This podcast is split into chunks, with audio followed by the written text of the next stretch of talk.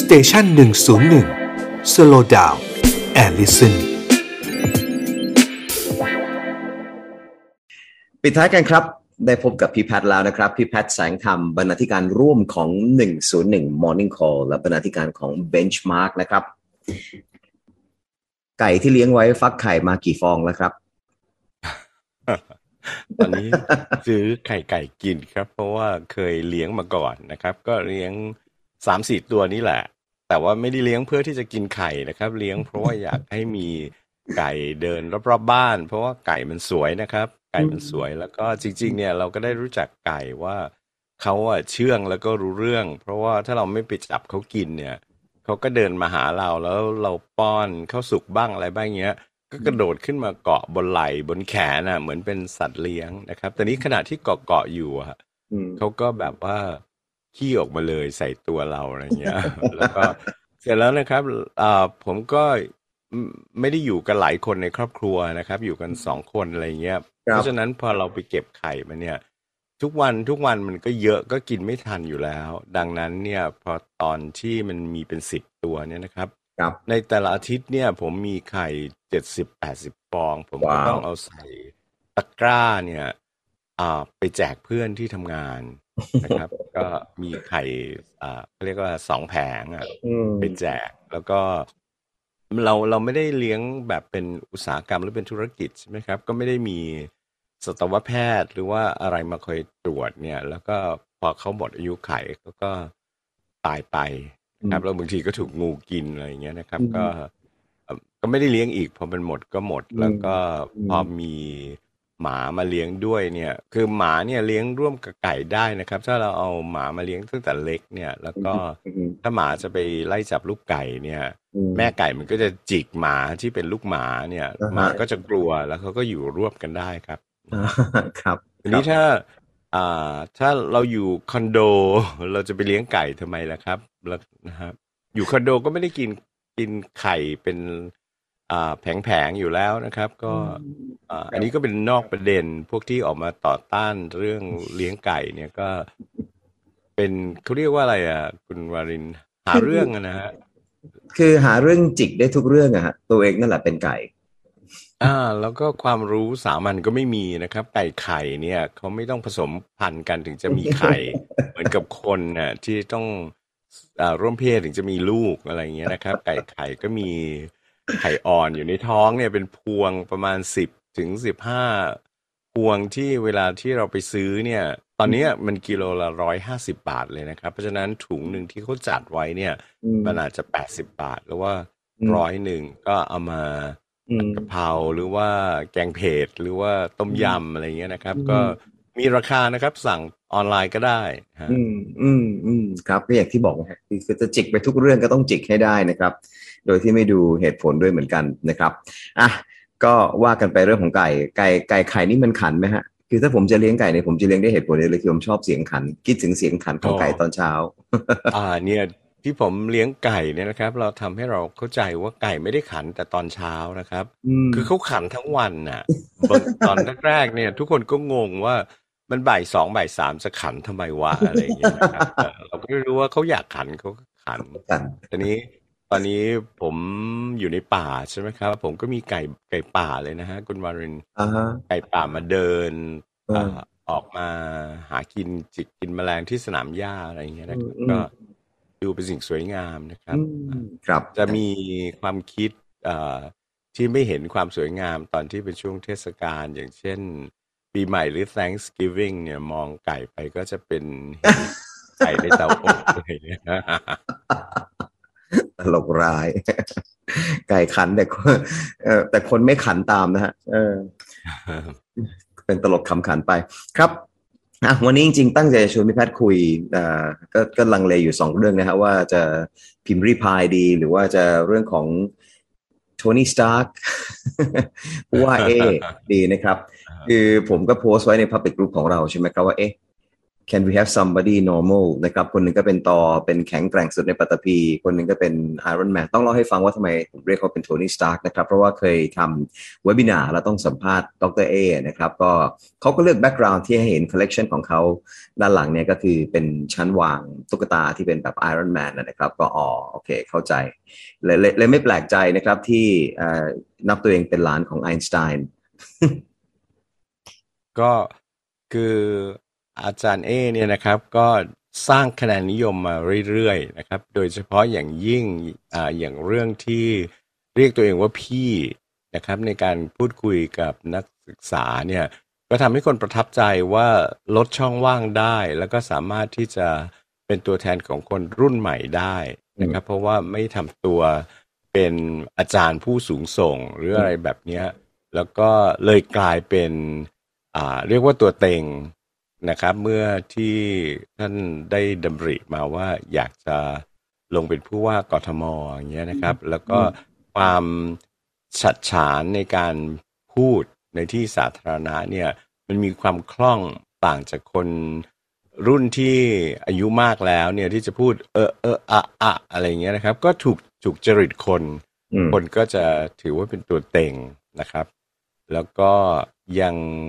คนคนเราคนไทยเนี่ยนะครับ ก็นิยมคนที่มีการศึกษาสูงใช่ไหมครับ อย่างเช่น คุณอภิสิทธิ์เนี่ยก็จะพูดถึงการศึกษาที่ออกซฟอร์ดมา แล้วก็ดรเอนี่ก็จบจาก MIT ซึ่งเป็นสถาบันระดับโลกนะครับ ที่ใครก็ใครๆก็อยากเรียนนะครับ แล้วก็ตอนนี้คนก็จะพูดถึง MIT บ่อยขึ้นด้วย เพราะว่าคุณพิธาก็ MIT เหมือนกันนะครับ อืม ครับ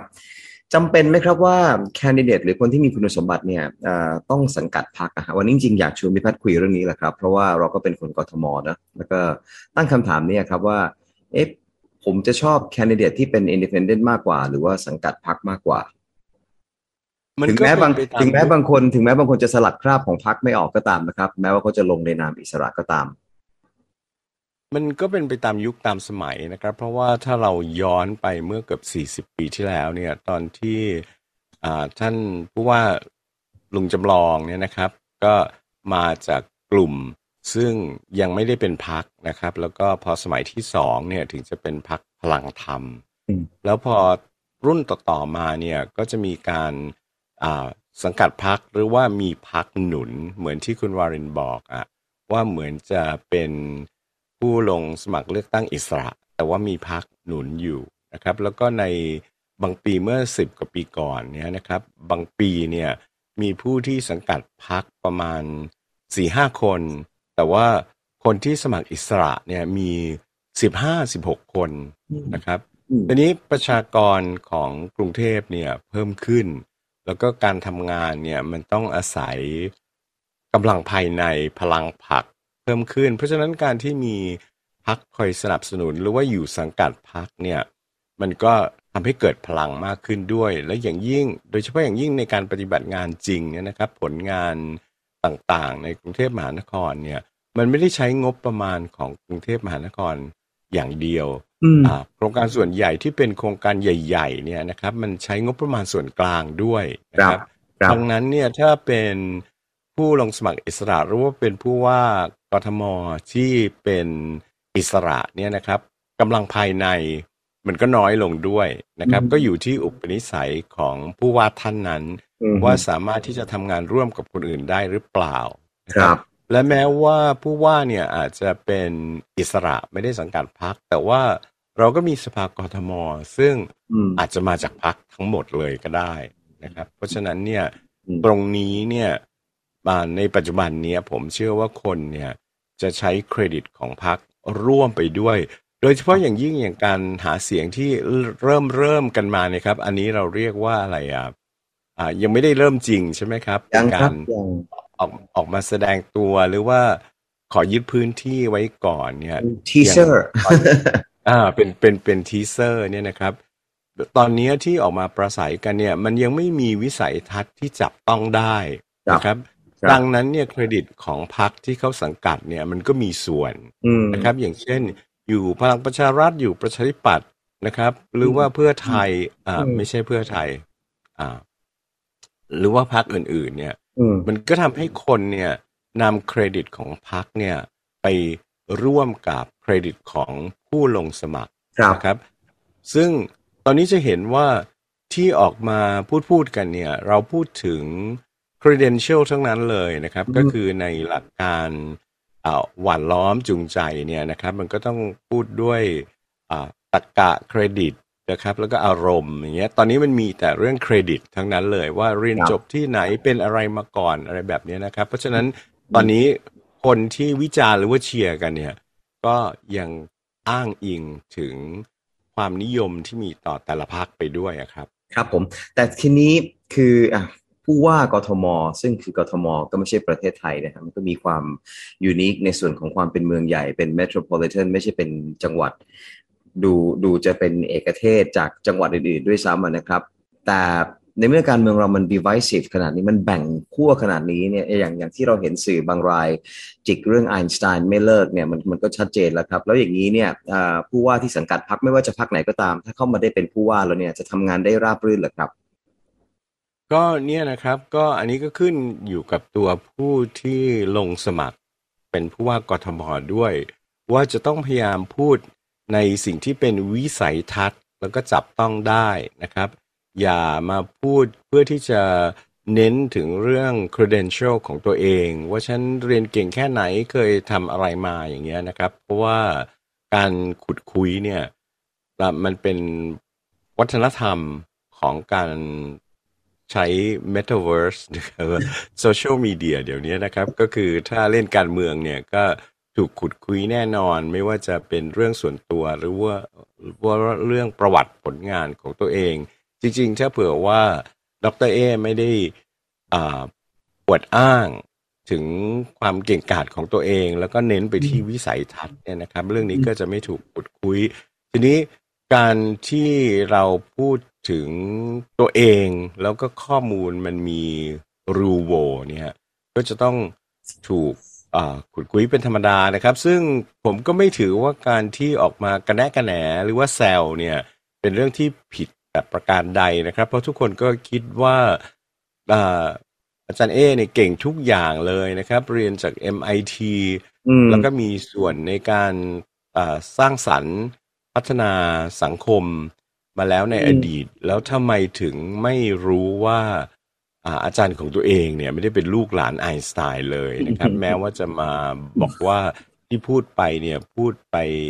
อย่างบริสุทธิ์ใจนะครับ ไม่ไม่ได้คิดจะอวดอ้าง แต่เข้าใจอย่างนั้นจริงๆ ทุกคนก็จะบอกว่าอ้าวเป็นถึงด็อกเตอร์จาก MIT ทำไมไม่เฉลียวใจนะครับ เพราะว่าถ้าเผื่อว่าเรามีเอาอย่างสมมุติผมมีอาจารย์ ชื่อเคนเนดีอย่างเงี้ยนะครับ อันนี้ก็มาจากรูปปี้ของเราท่านหนึ่งนะครับ มีอาจารย์ชื่อเคนเนดีก็ไม่เคยที่จะคิดว่าเป็นญาติของประธานาธิบดีเคนเนดีอยากอยากแชร์ประสบการณ์ด้วยครับ คือผมก็ไปเรียนที่อเมริกาใช่ไหมครับ แล้วช่วง Thanksgiving เนี่ยอาจารย์ที่เป็นที่ปรึกษาเนี่ยก็ไม่อยากให้อยู่คนเดียว ก็เชิญไป Thanksgiving ที่บ้าน เราก็เลยเรียกเขาว่า so you're my American mom เนี่ยแต่เราก็ยังเห็นความ คือยังไงอะการที่จะเป็นนับญาติกันเนี่ยมันเป็นเรื่องที่ละเอียดอ่อนมากนะครับ ในสังคมอเมริกันเนี่ยคือคือเขาเขารักเราเขาเป็นห่วงเราใช่แหละ แต่ว่าดูเขาเขินๆนะฮะเวลาเราไปเรียกเขาเป็นแบบว่าอเมริกันมอม ในขณะที่ในฝั่งฝั่งตะวันออกเนี่ยคือ เราเรียกลุงป้านะอากันแบบว่าไม่ไม่ไม่ไม่ไม่ติดใจอะไรเลยถึงแม้ครับถึงแม้จะไม่ได้เป็นญาติกันก็ตาม แต่ว่าการนับญาติในสังคมตะวันตกเนี่ยมันก็เป็นอีกแบบหนึ่งอะเขาค่อนข้างมีความเป็นส่วนตัวสูง นี่นี่ผมสังเกตจากจาก ปฏิกิริยาของอเมริกันมอมผมนะก็คืออาจารย์ที่ปรึกษาผมที่ที่คอลเลจที่เรียนที่บอสตันแต่ทีนี้กลับมาที่เรื่องของการอวดอ้างคุณสมบัติของตัวเองครับคือปกติแล้วสิ่งสิ่งเหล่านี้มันควรจะให้คนอื่นพูดถึงเราไหมครับ ไม่ใช่เราพูดเองว่าเราประสบความสำเร็จอะไรมา หรือหรือมันเป็นมันเป็นเขาเรียกว่าอะไรอะ culture ทางการเมืองที่ต้องเป็นแบบนี้ครับ ในการที่จะทำให้ตัวเองเป็นที่น่าเชื่อถือเนี่ยนะครับ มันก็อยู่ในหลักการวัฒกรรมหวานล้อมอยู่แล้วนะครับ ยังไงเราก็ต้องพูดถึงตัวเองบ้างนะครับ credential credit ต่างๆเนี่ยเพื่อให้คนที่รู้จักเราน้อยหรือว่าไม่รู้จักเราเนี่ยได้รู้จักเราเพิ่มขึ้นนะครับ แต่ว่าไม่ควรจะเป็นเครดิตที่มันเป็นดราม่ามากอย่างเช่น ถือว่าเป็นลูกหลาน คนเดียวของไอน์สไตน์ในประเทศนี้อะไรเงี้ยมันไม่เกี่ยวข้องเท่าไหร่แล้วมันนะครับแล้วแล้วผมก็สงสัยว่ามันมัน relevant หรือว่ามันมีนัยสำคัญกับการที่จะช่วยกทมยังไงด้วยครับเออคือเอ่อการเป็นหลานพูดต่อนิดนึงการเป็นหลานคือไอน์สไตน์เนี่ยคือถ้าถ้าได้เรียนกับไอน์สไตน์เลยเนี่ย ก็ควรจะพูดถึงนะครับ เพราะว่านี่เป็นอ่าครูเป็น mentor ที่เราสนิทตัวต่อตัวแต่ถ้าเป็นลูกเป็นหลานเนี่ย มันก็ไม่ได้เกี่ยวเพราะว่าลูกหลานก็ไม่ได้เก่งเท่าไอน์สไตน์หรือเปล่าอะไรแบบนี้นะครับตอนนี้การที่เข้าเรื่องส่วนตัวแล้วก็ทำเป็นการอวดอ้างว่าเป็นญาติมิตรอะไรเงี้ย มันก็เลยเปิดช่องให้คนเนี่ยโจมตี ดังนั้นเนี่ยนะครับเอ่อดรเอเนี่ยมีชื่อเสียงอยู่แล้วเป็นที่รู้จักนะครับจากการที่เป็น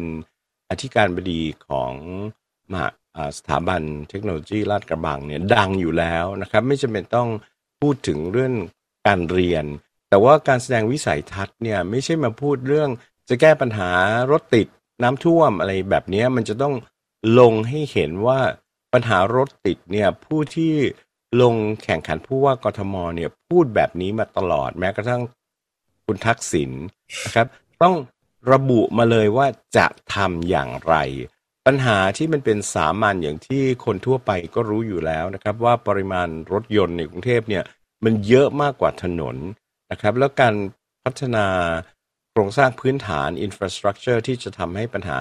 จราจรหมดไปทำยังไง หรือว่ากรรมวิธีในการที่จะจัดระเบียบจราจรเนี่ยทำยังไง ไม่ใช่พูดลอยๆ ว่าผมจะทำได้นะครับ หรือว่าอย่างน้ำท่วมเนี่ยก็ต้องมองให้เห็นปัญหาว่า ทำไมน้ำท่วมน้ำมันท่วมแช่อยู่ตลอดเวลาเลยครับ หรือว่าท่วมเฉพาะตอนที่ฝนถล่มไม่ลืมอืมหูลืมตาอืมหลาย ๆ ชั่วโมงอย่างเงี้ยแล้วจะแก้ยังไงไม่ได้พูดถึงแต่เรื่องระบบระบายน้ำท่อระบายน้ำตันหรืออะไรเงี้ยนะครับทำมาให้มันเห็นว่าครับนี่คือการแก้ปัญหาที่มองทะลุแล้วก็อย่าอ้างว่าจะทำได้สำเร็จนะครับทำให้ดีขึ้นเนี่ย คนก็ชื่นใจแล้วอืมแล้วก็ต้อง จี้จุดคนกทมให้ได้นะครับ ว่า เออ ที่พูดเนี่ยใช่เลยอืมปัญหาที่มันเป็นจุดเล็กๆ ที่ไม่มีผู้ว่าคนอื่นมองเห็น แต่ว่าผู้สมัครท่านเนี้ยมองเห็นต้องเป็นสิ่งเหล่านี้นะครัครับบไม่ไม่ใช่พูดอืมรวมๆกว้างๆไม่มีอะไรจับต้องเลย ใครก็พูดได้ ผมก็ลงสมัครผมก็พูดได้อืว่าผมจะแก้ปัญหาจราจร ปัญหาน้ำท่วมปัญหาขยะปัญหาปัญหามลพิษ ครับนะครับ MP เอ่อฝุ่นมอะไรพวกเนี้ยนะครับ PM เอ่อ PM จ้ะคือคือตอนตอนเนี้ยนะครับว่า MP อ่านี่จะยัพูดงถึงหมูป่าหรือเปล่าพีก็แพทใช่ไหมเอ็มก็หมูอะไรอย่าง M เงี้ยคือนะหครัมูบหมูป่าเออ MP เออ ยังไงฮะต้อง over ต้อง overrated ไหมครับ หมูป่าเนี่ยอ้าวคือจริง ๆ เนี่ยนะครับ ก็ สื่อเป็นคนปั่นข่าวใช่ไหมครับ แล้วก็ไปบอกว่าได้มีการทาบทามท่านผู้ว่าหมูป่าแล้ว แล้วก็มาปล่อยข่าวกันนะครับ แล้วก็ประชาชนเนี่ยก็ต้องมีความคิดวิเคราะห์นะครับ ว่ายังไม่มีการยืนยันจากเจ้าตัว จะเชื่อและเฮโลกันไปทำไม และผมอยากจะพูดถึงเรื่องอ่า credential ความน่าเชื่อถือจากประวัติการทำงานกับ impression คือมความประทับใจนะครับ ท่านผู้ว่าหมูป่าเนี่ย มีเป็นที่รู้จักขึ้นมาจากเรื่องอ่านักฟุตบอลหมูป่าอืมนะครับ แล้วก็เห็นผู้คนเห็นการทำงานที่เด็ดขาดนะครับ ไม่ไม่มีการอ่าเขาเรียกอะไรอะยอมต่อสื่อควบคุมทุกอย่างได้ก็ประทับใจอืมใช่ไหมครับอืมแต่ว่าท่านก็ไม่ได้เคยแสดงอ่าอะไรให้เห็นว่าสนใจที่จะเล่นการเมืองอืมแล้วถ้าเผื่อว่า ติดตามตลอดมาเนี่ยจะเห็นความสมรรถะของท่านนะนะครับ คนที่รู้จักท่านเป็นส่วนตัวก็อาจจะมีประสบการณ์อย่างอื่น แต่โดยรวมที่เราเห็นผ่านสื่อเนี่ยท่านไม่เคยพูดอวดอ้างอะไรนะครับ อาจจะพูดตรงพูดแรงก็อยู่ในระหว่างการปฏิบัติงานอืมแล้วการที่หลังจากความสำเร็จนะครับ ความประทับใจที่ท่านได้สร้างไว้จากเรื่องของการช่วยเหลือทีมหมูป่าเนี่ยจากเชียงรายเป็นจังหวัดใหญ่ ย้ายไปเป็นพะเยา แล้วก็ลำปางอย่างเงี้ย ก็ต้องคิดนะครับว่ามันเกิดอะไรขึ้นนะครับ เพราะฉะนั้นเนี่ยมันอาจจะมีเบื้องเบื้องหลังก็ได้ แต่ปัจจุบันนี้ท่านก็มาจังหวัดใหญ่แล้วปทุมธานีเนี่ยนะครับ เพราะฉะนั้นเนี่ยผู้ที่เชียร์เนี่ยนะครับ ก็ต้องไตร่ตรองด้วยว่าความสมรรถของท่านเนี่ย มันจะเป็นไปได้หรือนะครับ แล้วก็อย่างที่มาจากเช่น จากกรมที่ดินเนี่ยแล้วก็มามหาดไทยเนี่ยนะครับ เส้นทางของข้าราชการระดับสูงเนี่ยนะครับ เราก็ต้องเข้าใจด้วยว่าการที่ไต่เต้าไปเรื่อยๆ ตามเส้นทางไปจนสุดทางเนี่ยก็เป็นเกียรติเป็นเกียรติสูงสุด ตอนนี้เวลาเอ่ยชื่อผู้ว่าหมูป่าเนี่ยทุกคนก็รักและเคารพท่าน ถ้ามาลงเลือกตั้งนะครับ แล้วแพ้อะอืมก็กลายเป็นว่า หมูป่าแพ้อื มมันก็เลยเกิดความด่างพร้อยขึ้น แม้ว่าจะไม่เกี่ยวกับผลงานในอดีตที่ทำมาก็ตามเนี่ยอืมแต่ว่าถ้ารักษาตัวไว้เกลี้ยงๆอย่างเงี้ยนะครับ จนอืมอืมอยู่จนเกษียณเนี่ยแล้วอาจจะไปต่อในตำแหน่งแต่งตั้งอื่น ๆเงี้ยก็จะเป็นผู้ว่าหมูป่าอืมผู้เป็นที่รักและอบอุ่นของประชาชนต่อไป เพราะฉะนั้นทุกคนก็ต้องคิดนะครับว่าไม่ใช่ว่าทุกคนอยากเป็นผู้ว่ากทม ไม่ใช่ทุกคนที่มีผลงานดี อยากจะเป็นนักการเมืองให้ถูกด่าถูกคุยนะครับ แล้วก็ถูกคุยแน่นอนอืมนะครับอืมไม่ว่าใครก็ตาม ครับอะสื่อก็ทำหน้าที่กันไปนะครับ ตกลงพี่แพทย์จะเปิดตัวกับพักไหนครับเอ่อลืมบอกไปต้องบอกว่าข่าวผู้ว่าหมูป่าลงเลือกตั้งผู้ว่ากทมเนี่ยเป็นข่าวเดียวกับอันเดรียเบเชลลี่จะมาเล่นคอนเสิร์ตในเมืองไทย คือเจ้าตัวไม่ยืนยันนะแต่ว่า สื่อจะเอาปอะระชาชนจะเนี่ยยืเอานอะยันเออฉันจะเอาอะข่าวเดียวข่าวเดียวกัน ถึงถึงวันนี้เราจะเห็ว่าถึงวันนี้ยังมีคนเชื่อว่าอังเดรียเบอร์เชลลี่จะมาเล่นคอนเสิร์ตที่ภูเก็ตอยู่เลยนะอ้าวถึงวันเนี้ยคือเนี่ยผมถึงบอกว่ามันว่าด้วยความจริง